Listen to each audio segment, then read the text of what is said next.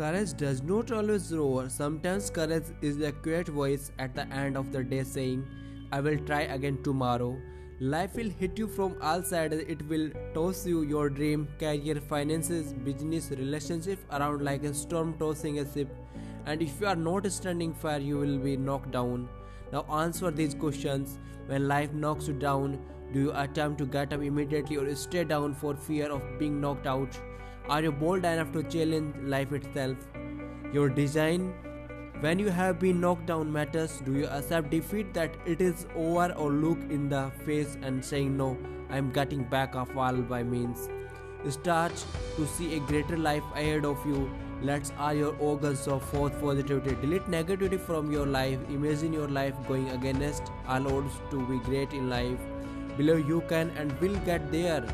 No, there is nothing too great for you to achieve because you are born great.